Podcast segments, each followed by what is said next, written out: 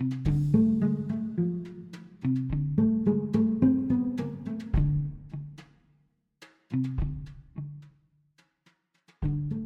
меня сегодня сложная тебе тема. Я к ней морально готовилась почти целую неделю. Тема про родителей. Ух ты. У меня сейчас понятно, что в моей возрастной группе у меня появляются уже друзья с детьми. И так как мы в локдауне, то очень много детей, которые вот родились за последние два года. Ну, то есть еще совсем маленьких детей. Я разговаривала с одной своей знакомой. Если что, я всегда спрашиваю разрешение, можно ли мне обсудить тему в подкасте, поэтому все мои знакомые, они либо дают разрешение, либо нет. И сначала мы говорили о том, что ну вот, Австралия закрыта, два года, бла-бла-бла, не видит бабушек, дедушек. Я такая, ну, потом откроют границы, ты там сможешь отвезти своего ребенка на лето к бабушке. Тут моя подруга так немножко меняется в лице, и она говорит, знаешь, я об этом много думала, и я решила, что я не готова оставлять своего ребенка своей маме. Потому что мое детство было, ну, такое, и я не хочу, чтобы с моим ребенком моя мама была груба.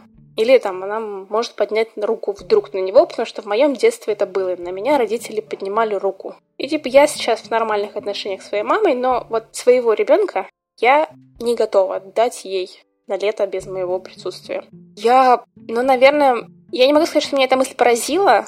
Наверное, о таком говорить не принято в моем, ну не то, что в моем окружении, но я, наверное, не так часто слышала, знаешь, вот, вот такие какие-то истории. Не могу сказать то же самое. Мне, к сожалению, пришлось вот за время работы, да, выслушать просто очень много таких историй, да, и там, ну, я отчасти понимаю, да, первые раз, разы были для меня некоторым шоком. То есть я понимал, что всякое может быть, да, но вот когда такое рассказывали, я так как-то глаза расширялись, и, в общем, сказать было нечего. Да, и вот я была в таком же состоянии. Мы потом начали говорить про легализацию насилия для ребенка. Не в плане, что это хорошо, а в плане того, что если один из родителей поднимает руку, причиняет физическое насилие или знаю, словесно оскорбляет, для ребенка эта ситуация становится нормальной. Ну, то есть его граница нормы становится вот такой. Возможно, потом его семье из-за этого тоже происходят такие случаи, потому что, ну вот это, знаешь, ну типа нас били и, и ничего. Нас ругали, там ставили коленками на горох, а мы же нормальные люди. И потом, знаешь, я спрашивала а, некоторых еще людей из своего окружения про то, что вот если бы вы вот сейчас уже во взрослом возрасте могли что-то сказать своим родителям, типа, мама, папа, я вас люблю, но, но мне нужна свобода, чтобы быть собой. Типа, спасибо, что вы есть, но я, я не хочу быть отличником во взрослой жизни, потому что жизнь — это не школа. Мама, я тебя люблю, но было бы здорово, если бы ты себя любила, а не приносила себя в жертву уже взрослым детям. Мама, почему ты никогда не говорила, что чувствуешь? Мама, я не заслуживаю к себе такого отношения. Понятно, что это уже не изменить, поэтому мне лучше без вас. Знаешь, и вот тут сразу, когда мы про это говорим, ведь сколько тема очень болезненная, тут действительно очень важно уточнять, что мы имеем в виду, когда э, говорим про там наказание, да, там про какое-то насилие, применение, потому что в целом все равно очень сложно себе представить воспитание ребенка без какого-то насилия по отношению к нему. Я не мать, у меня нет детей, поэтому, ну, то есть у меня абсолютно все теоретические знания, поэтому я просто буду слушать. Я понимаю, но я просто вот про то, что это действительно сложно, потому что у ребенка может возникать множество всяких разных желаний в процессе его жизни. Ну, то есть ты имеешь в виду говорить хотелок и так далее. нет, ограждать его от каких-то, иногда это получается громко, жестоко. И очень сложно, да, представить себе, что ребенок всегда будет воспринимать твое ласковое нет и, и слушаться. Он будет непослушным, он будет продолжать куда-то лезть. И более того, иногда он будет лезть куда-то физически, и тебе физически его придется удерживать от того, чтобы он это не сделал. Ну, чтобы он не выпал куда-нибудь в окно там и так далее. И, в общем, это будет, как ни парадоксально, тоже насилие. Причем, в общем, в каком-то смысле... Ну, то есть оно и выглядит, и ощущаться может тоже, да? И вот тут всегда, вот это для меня этот момент, что Потом некоторые это воспринимают действительно как что-то естественное и нормальное, и оно таковым и было, да? Ну, то есть я, типа, лез в окно, меня мама удержала, шлепнул по попе, чтобы я туда не лез. И в целом это выглядит как что-то очень понятное и естественное, да? А кто-то говорит, что я возвращался домой и думал, что будет, да, вот, ну вот, как, как бы мне этот дневник сегодня и не показать. И вот какая-то разница в этом определенно есть. Она всегда очень такая. Да, да. Я понимаю, о чем ты говоришь. Одна моя знакомая рассказала мне историю. Ей было восемь, она что-то разбила, что-то какую-то вазу разбила. Мама встала на подоконник и сказала, ну раз ты такая плохая, то я все. Типа я выхожу в окно, не хочу я с тобой жить. Она говорит, на этом моменте мое детство кончилось. То есть я понимаю, что наши родители, ну, мне сколько, мне 32, и там 90-е, 80-е, 2000-е, это не самое простое время. И у наших родителей были свои проблемы и свое неумение с этими проблемами справляться. Отсюда, мне кажется, идет очень большое количество вот этих эмоциональных а, срывов на детей. Понятно, что, знаешь, если я представляю себе ребенком, то есть я люблю свою маму все равно. Ты любишь ее, ну, вот такой. Странной, злой, агрессивной, жестокой. Не знаю, любой. Потому что так заложено биологически. Но чем старше становишься, тем больше возникает вопросов. Почему мама не могла защитить от папы, когда папа, не знаю, приходил пьяный домой? Почему мама выбрала быть мужчиной, который приходит пьяный домой, вместо того, чтобы защитить меня как ребенка? И мне кажется, не всегда легко это проговорить. Даже сейчас. Я не думаю, что... Мне кажется, я никогда не разговаривала с своей мамой про какие-то свои детские переживания. Ну, типа, я вот помню, что мне было, там, не знаю, 12 лет, я написала какое-то сочинение на два, и мама там устроила мне просто что-нибудь, что-то плохое. Не знаю, выкинула все мои важные ценные вещи, и все, и сказала, все, до конца года ты занимаешься только русским литературой. То есть это была слишком агрессивная реакция для сочинения, которое написано на два в 12 лет. Ну да, и знаешь, и вот опять как будто очень сложно вот эту границу всегда проводить.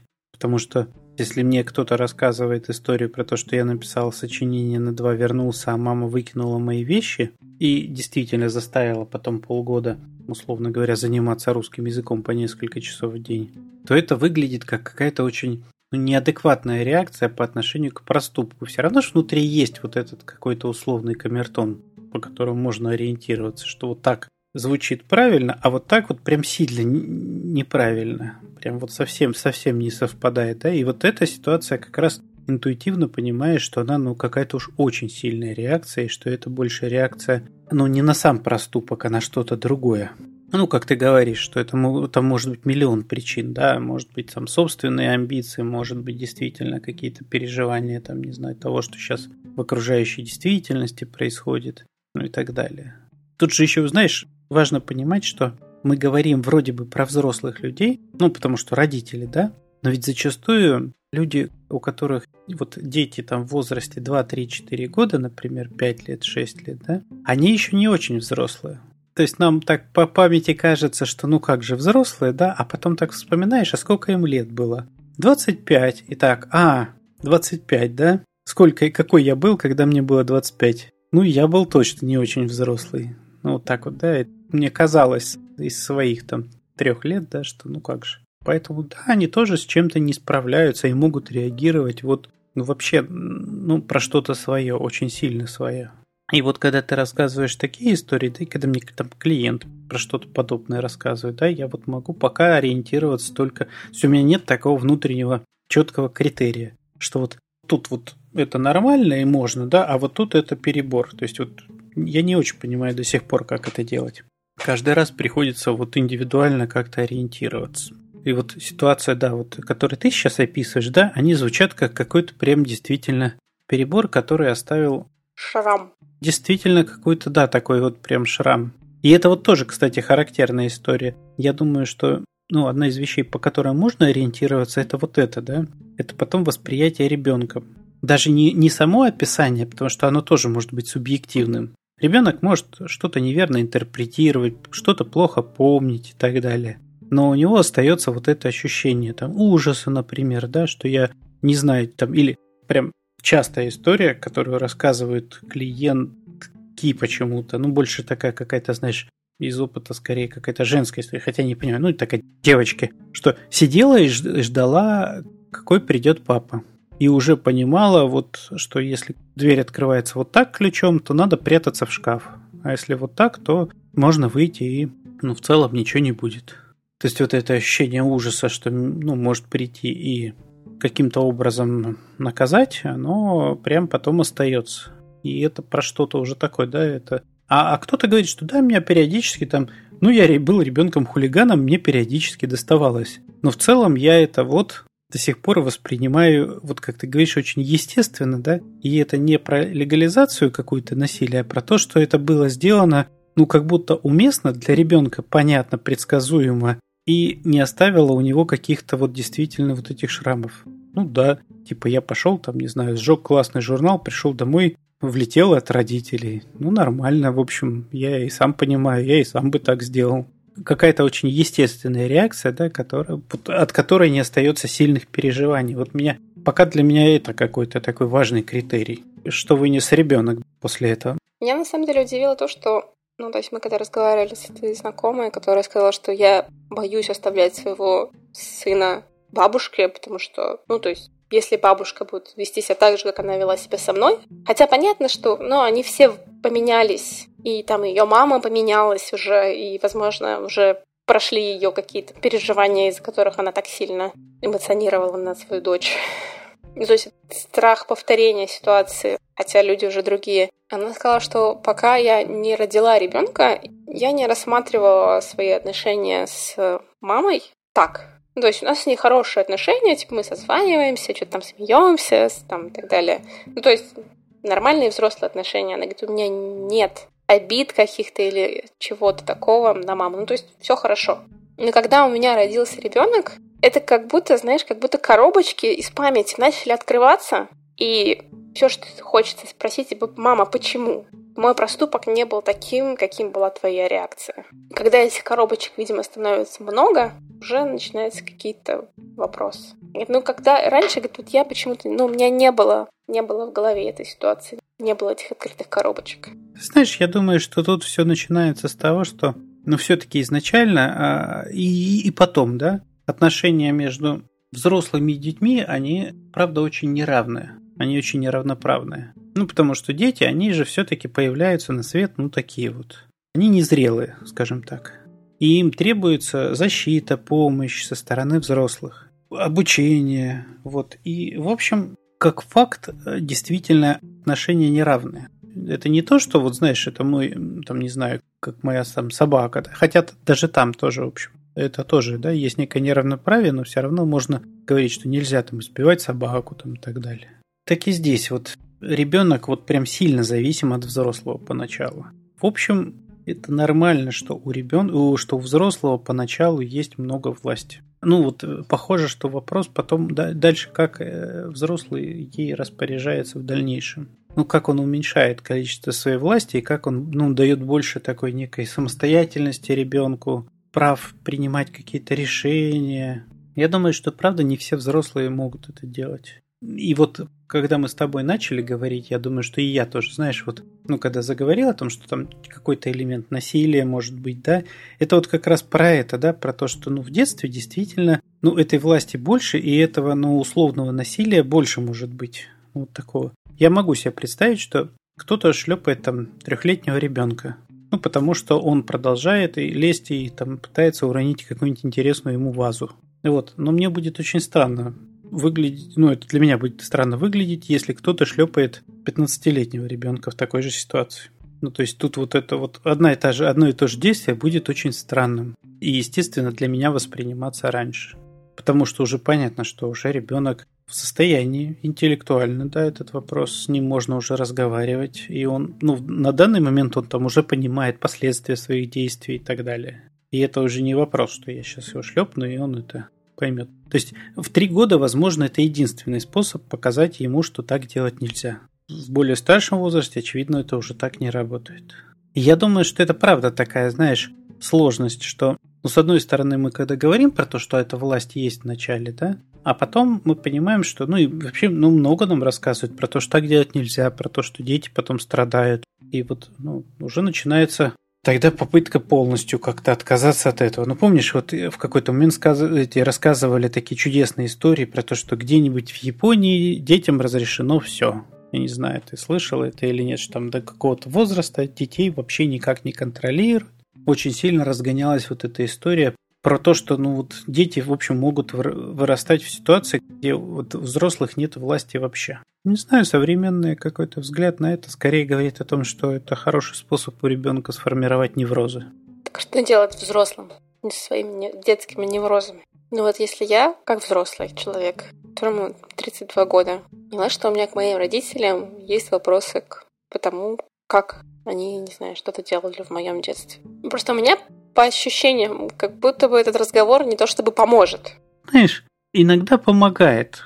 Но у меня такое вот как раз, знаешь, в этом месте такое мнение, что перед таким разговором, возможно, имеет смысл действительно пойти на терапию. Ну, для того, чтобы внутри себя вначале сейчас вот, ну, как-то поискать и сформулировать. Потому что когда... Ну, что, что обычно остается у детей после этого, да? Ну, выросших детей. У них остается обида. Обида и какие-то, ну, такие переживания, да? Когда они первым делом приходят на разговор со взрослыми, с родителями, да, они начинают вот эти свои обиды выдвигать. И в целом, ну, вполне понятная реакция тогда родителей начать защищаться. И разговор будет, знаешь, из серии вот, ну, взаимных обвинений. Или там сын дочь обвиняет, мам, папа защищаются. И это будет не разговор по душам. То есть вот я как раз про то, что, возможно, терапия позволит снизить чуть-чуть уровень вот этой вот, вот этого напряжения, да, и позволит действительно, ну, про что-то поговорить. Понимаешь, да? То есть довести уровень вот внутреннего напряжения до такого, в котором этот диалог становится возможным. Поэтому и ответ, в общем, достаточно универсальный. Да, он общий, как будто бы и очень абстрактный, но сходить к психотерапевту перед таким разговором. Ну, чтобы действительно для себя сформулировать, что я хочу, да. Ну, в чем цель такого разговора для меня? Ну, просто предъявить какое-то количество обид. Или все-таки узнать, почему так происходило. Там, или хочу получить извинения. Лучше поздно, чем никогда. Иногда правда бывает. У меня в практике было такое, что клиенты ходили, ну, какие-то ситуации, отношения с родителями всплывали, и потом они шли к родителям, ну, вот. И, да, получали вот это самое, ну да, извини. Ну, я тогда не понимала, или тогда на это смотрел вот так-то, да, или ну, был друг, другим человеком. Сейчас я сам смотрю или там думаю, ну, Считаю, что был неправ, не права. Некоторым этого было действительно достаточно. Ну, когда искренне, знаешь, такой разговор случался, ну, понятно же, что мы все делаем ошибки, и, в общем, родители не исключение. Кажется, это просто грустно, что ли. Они как будто какое-то разочарование в родителях, что ли. Как будто они тебя подвели. Ну да, видишь, если вот возвращаться к этой идее о том, что у родителей есть власть, да, а то они могут ее распорядиться очень по-разному. И в целом, в общем, ну, можно предположить, что в условно хорошей ситуации родители используют эту власть для того, чтобы заботиться о тебе. Ну, применят ее для тебя и для твоей же пользы. И это нормально, и это очень естественная ситуация для ребенка. А могут нет, могут ее использовать для чего-то. Вот такой вот во вред, когда там забот в этом очень мало или нет вообще. Тогда остается вот этот, вот этот след, да. Я даже не знаю, то есть стоит ли выходить на какой-то разговор с, такой с родителями или не стоит. Или станет ли лучше? Не факт. Станет ли хуже? Возможно. Возможно, потому что ожидания такого разговора будут, я не знаю, я, ну, как ты говорил, извинения. Или хотя бы, знаешь, понимание своих ошибок, что ли. А тебе могу сказать, что а я не помню. Вот для тебя это было важно, для тебя это было больно, страшно, неприятно. А я вообще этот момент не помню. Да, правда. И то есть это же такая яма. Есть э, знакомая, которая очень давно ходит на терапию. Типа она лет шесть уже, наверное, ходит. И она начала прорабатывать вопрос с мамой, мне кажется, ну, наверное, уже два года назад. И только через год она вспомнила сама, то есть она вспомнила инциденты с мамой, которые ее память заботливо для нее удалила, скрыла. Что она говорит, я помнила маму вот типа веселой, какой-то смешной, да, вроде что-то было плохое, но вот я сейчас уже об этом не помнила. Ну, то есть какое-то ощущение было неправильности происходящего, но я не помнила. А вот типа через год там психотерапии, типа я вспомнила какую-то вторую сторону мамы, когда она была, знаешь, как это доктор Джекил и мистер Хайд. И что вот один день она такая хорошая, в хорошем настроении, вся добрая и обнимательная, а на следующий день... На следующий день не очень. Ну, в плане того, что какие-то злые слова, возможно, знаешь, как намеренно злые слова, чтобы причинить ребенку боль. Ой, ты такая толстая, у тебя поэтому нет друзей. И ущипнуть за бочок семилетнего ребенка. И так далее. В общем, это такая тема непонятная. Я, на самом деле, подняла ее по простой причине, что как бы хотела, наверное, легализовать эту тему. Да, такая тема существует. Не у всех родители идеальны, не у всех родители оправдали ожидания. Иногда с этим можно что-то делать, иногда с этим не надо ничего делать, но просто знать, что так бывает. Знаешь, вообще, я думаю, что почти у всех есть какие-то претензии к своим родителям. Есть какие-то разочарования в чем-то, да, и это в целом это как будто нормально. Ну, вот возникает только вопрос, в чем действительно, да? Если там ты думаешь о том, что, ну да, меня разочаровали родители, там, не знаю, когда в детстве думал о том, какие они там умные, как много они чего добились, а потом смотришь сейчас и понимаешь, что да, они там в своем каком-то развитии остановились, там в 30 лет, условно говоря, да, там 40 лет. Ну, и не ну, что-то про такое разочарование. Это одна история, да. И другая история, когда я разочарован в чем-то настолько сильно, что я не готов там отдавать внуков им. Ну, потому что я не просто разочарован, я им не доверяю. Это прям совсем другая история. Не, ну да, я понимаю, что типа я хотел в Диснейленд, а мне не отвезли плохие родители, ну это такое себе. Ну да, ну можно на них там обижаться, на что-то, что они там, не знаю, не обеспечили мне безбедного существования, да, что вот они у меня не миллиардеры, а у друзей вот такие, ну и так далее. То есть можно какие-то вот предъявлять им что-то, и это в целом действительно нормально, и это есть у всех. Другое дело, что не у всех есть вот эта вот история, да, что я с ними там... Кто-то говорит, я с ними не хочу общаться.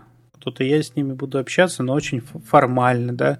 А кто-то говорит, что я с ними буду общаться очень формально, и детей им не дам, и, и дети будут мои тоже с ними общаться очень формально, потому что, ну вот, это ж правда говорит о том, что что-то там в отношениях было такое, что, ну вот, не пройдено и до сих пор еще аукается. Ну вот, прям очень сильно, да.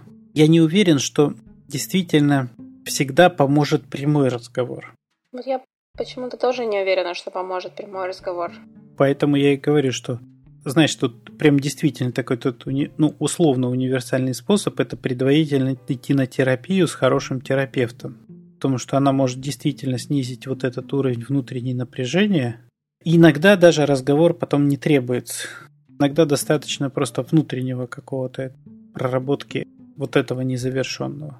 Я сейчас вот просто ситуации-то разные бывают, да, иногда действительно важно там признать, что у меня там папа алкоголик, да, и в целом сейчас, ну, разговаривать с ним об этом бесполезное занятие, потому что он таковым и остается. Но идти и предъявлять ему, говорить, что ты алкоголик, так он, скорее всего, и так в курсе, да, что он может тебе ответить. Извиниться, так он и сейчас так, ну, вот понимаешь, да?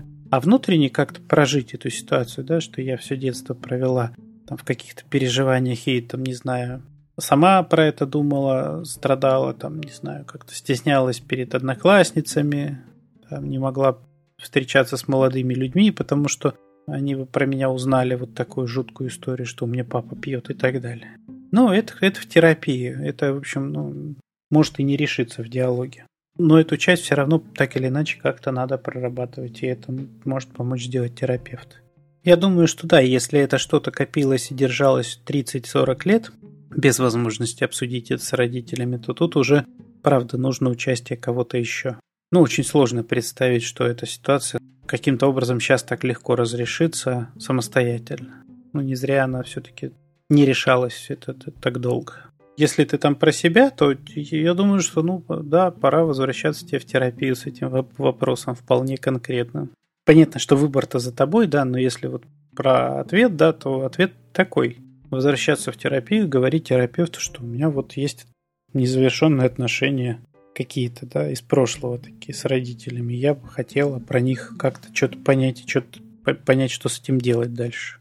Это, кстати, был мой следующий вопрос. Многие принимают решение как раз этим ничего не делать. Ну, типа, а какая разница? Может быть, родители уже умерли.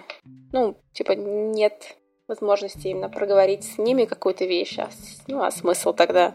Или не общаются с родителями, или не хотят начинать. И просто как бы закрывают этот ящичек Пандоры, убирают себе подальше в шкафчик в своей голове и никогда не открывают. Если удается закрыть, убрать и не открывать, и он не мешает, то и правда нет смысла. Наша психика проделала это многократно с разными вещами. И что-то нам удалось вот так вот внутрь себя так вот поместить. Очень хорошо спрятать. заблокировать к этому доступ и так далее. Вплоть до того, что у меня там были случаи, когда клиенты говорят, а я не помню свое детство. Я не помню свое детство лет до 15. Или я не помню свое детство. Есть у меня один такой знакомый, я каждый раз удивляюсь. Я очень удивляюсь, потому что я там помню какие-то эпизоды, знаешь, из своих там двух, трех лет. Вот я, я помню их реально, да, там яркие какие-то эпизоды. И когда мне говорят, я не помню свое 14-летие, я так, ох, нифига себе. Но факт. То есть психика может справляться с этим. И сидеть, знаешь, и пытаться оттуда что-то достать, это, ну, на мой взгляд, довольно бессмысленное занятие, если оно тебя никак не напрягает. И в целом, в общем, и бессмысленное, и, наверное, маловозможное, потому что, ну, если она так старательно спрятала, то что там терапевт сделает с этим, да? Ну, будет, будем продолжать прятать. В конце концов, там клиент посмотрит, скажет, ты, дядя, ты дурак, как в том этом фильме. Что ты мне рассказываешь? Тут все у меня нормально было, я просто не помню, как нормально, но было нормально.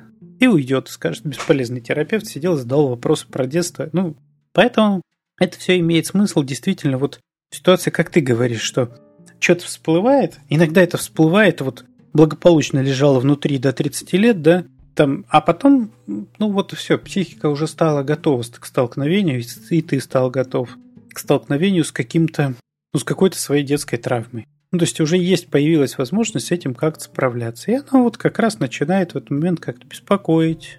Думаешь о том, что, ну, в целом, конечно, родители неплохие, но вот один эпизод из детства, да, или там серия эпизодов каких-то, что-то мне вот как-то все вспоминается и вспоминается. И я так задвигаю их, а они опять все равно через некоторое всплывают время. Или смотрю на соседских детей и думаю, что да, вот им так повезло, а мне вот в этом месте не очень. И так, а, ну да, опять. Ну, ты понимаешь, да? То есть, когда оно начинает прорываться, это как раз очень хороший критерий, что, ну, похоже, психика уже не готова сейчас это обратно упаковывать. И, похоже, у тебя появились некоторые внутренние резервы того, чтобы с этим разобраться. Тут вот очень хорошо можно понять, что да, появились, а все, она начинает к ним подбираться, к этим вопросам. В терапии примерно такая же история. Я вот могу работать год, два, три, и человек совершенно спокойно какую-то тему избегает. Через год, два, три формируется внутреннее такое, значит, доверие ко мне, уверенность в своих силах, Итак, ну, а теперь я хотел бы, и, и, знаешь, и внезапно достают какую-нибудь тему и такой, елки-палки, я тебя знаю уже три года, да, и ты только сейчас про это мне говоришь. Человек так, ну, вот как-то к слову не приходилось. И понятно, что это не про к слову не приходилось, да, это про то, что сформировалась ситуация, в которой эту тему сейчас можно разбирать. Ну и с этой темой реально можно что-то сделать. Но мы так устроены, ну, с моей точки зрения.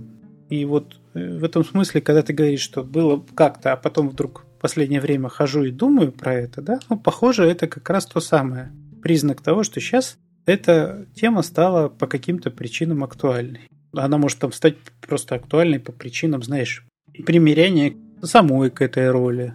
Все равно же мысленно можно примиряться, да? Ну, сейчас у меня нет детей, да? Ну, когда-то они, если будут, то какая я буду мама?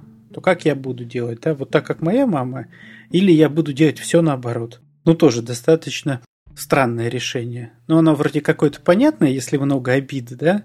Но все равно странное, потому что все равно получится, я буду такая, как моя мама, только со знаком, ну, с другим знаком. Ну, и по сути моя жизнь тогда по-прежнему будет определяться ею. Я все думаю про разговор с родителями. И знаешь, о чем подумала? Тут же должна быть еще какая-то готовность ну, понимание собственного решения, если этот разговор пойдет не так, как я думаю. Ну, то есть, если родители скажут, ну и чё? Тебе больно было? Ну и чё? Твои проблемы. И то есть, и тут же получается, это уже вообще такая новая, совсем взрослая такая обида. Если раньше ты еще хоть как-то там с этим справлялся, то теперь что? Проглотить эту обиду? Сказать, ну, это же мама, это же папа. Я же должен их любить безусловной любовью. И не важно, что они ведут себя как токсично по отношению ко мне. Короче, у меня вот этот вопрос, конечно, разговор с родителями, прям, мне кажется, столько там разных вариантов есть, что я бы, наверное, не пошла бы разговаривать с родителями. Видишь, идея о том, что я должен, должен кого-то любить, неважно кого, маму, папу, бабушку, ребенка своего собственного, это странно. Это уже говорит о том, что мы куда-то в своих размышлениях зашли куда-то не туда. Потому что о каком долженствовании э, в области чувств может идти речь. Любовь – это чувство, мы не можем его контролировать никак. И это что-то, что возникает между двумя людьми, в котором участвует, ну, два человека. То есть я могу какие-то определенные усилия прикладывать для того, чтобы там быть по отношению к какому-то человеку, пытаться его понять, попытаться еще, ну, то есть что-то вот такое, да, сделать. Но я не могу заставить себя полюбить этого человека. Поэтому некоторые родители, правда, не очень заслуживают того, чтобы их любили. Короче, у меня сейчас... Это мысль, которую я тоже думала в течение этих двух недель. Иногда, когда один родитель, которого мы не демонизируем, ну, то есть, я не знаю, это может быть папа, который плохо обращается, и на этом фоне мы к маме относимся как к такому же человеку, который попал в такую же беду, как и я.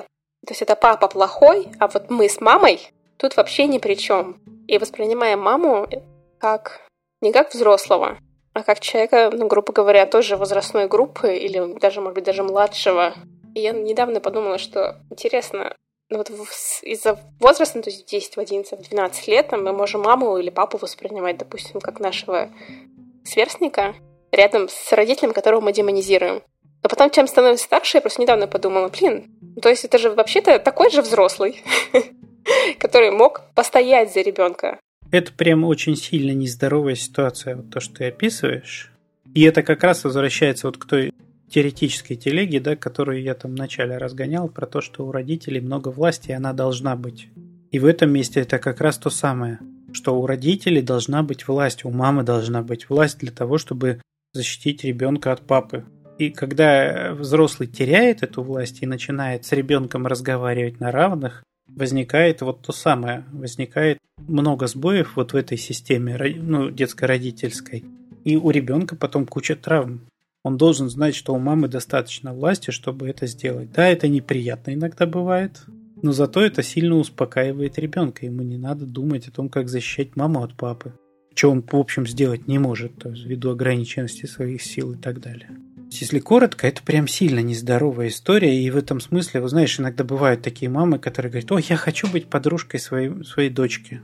Не надо быть подружкой своей дочки. Это одна из таких плохих вещей, которые можно сделать. Можно с ней научиться договариваться, можно с ней там, ну, быть какой-то, соблюсти некий, некую степень искренности. Ну, в общем-то, да. Но есть вещи, о которых ни тебе знать не надо, ни ей знать, а тебе точно не надо. В этой искренности, да ребенок не в состоянии принимать определенные решения. Это должен делать взрослый. Он может, конечно, как-то проговаривать это с ребенком и так далее, но при этом часть решений обязан принимать взрослый. Потому что не в состоянии ребенок на тот момент отвечать за свои выборы, не в состоянии отвечать за последствия того, что тех действий, которые будут совершены. И это вот как раз та самая, вот это, знаешь, такая сложность, да, в этом месте. Потому что, с одной стороны, мама, папа должны обладать и использовать свою власть, а с другой стороны должны делать это как-то, чтобы вот не возникало ощущения да, ужаса, тирании там, и так далее. Ну что, давай на сегодня закончим, а то мне уже все. Сложная тема. Это правда сложная тема, с ней сталкиваются очень многие. Ну, то есть надо понимать, что если вы в какой-то момент обнаружили у себя вот это ощущение, что что-то у меня к родителям есть, это, ну, скорее норма. Почти у всех есть что-то к родителям, да. И это нормально, это не означает, что вот теперь ваша семья, она как-то э, после этого резко испортилась. Скорее это, ну, просто вот, что вы действительно стал, ну, с чем что-то смогли обнаружить, с чем-то столкнулись.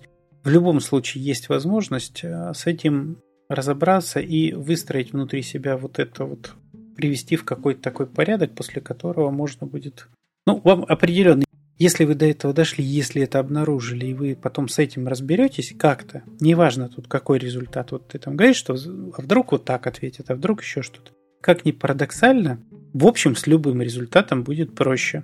Из-за того, что будет гораздо меньше вот этого внутреннего напряжения и вот этой хождения по кругу внутри себя.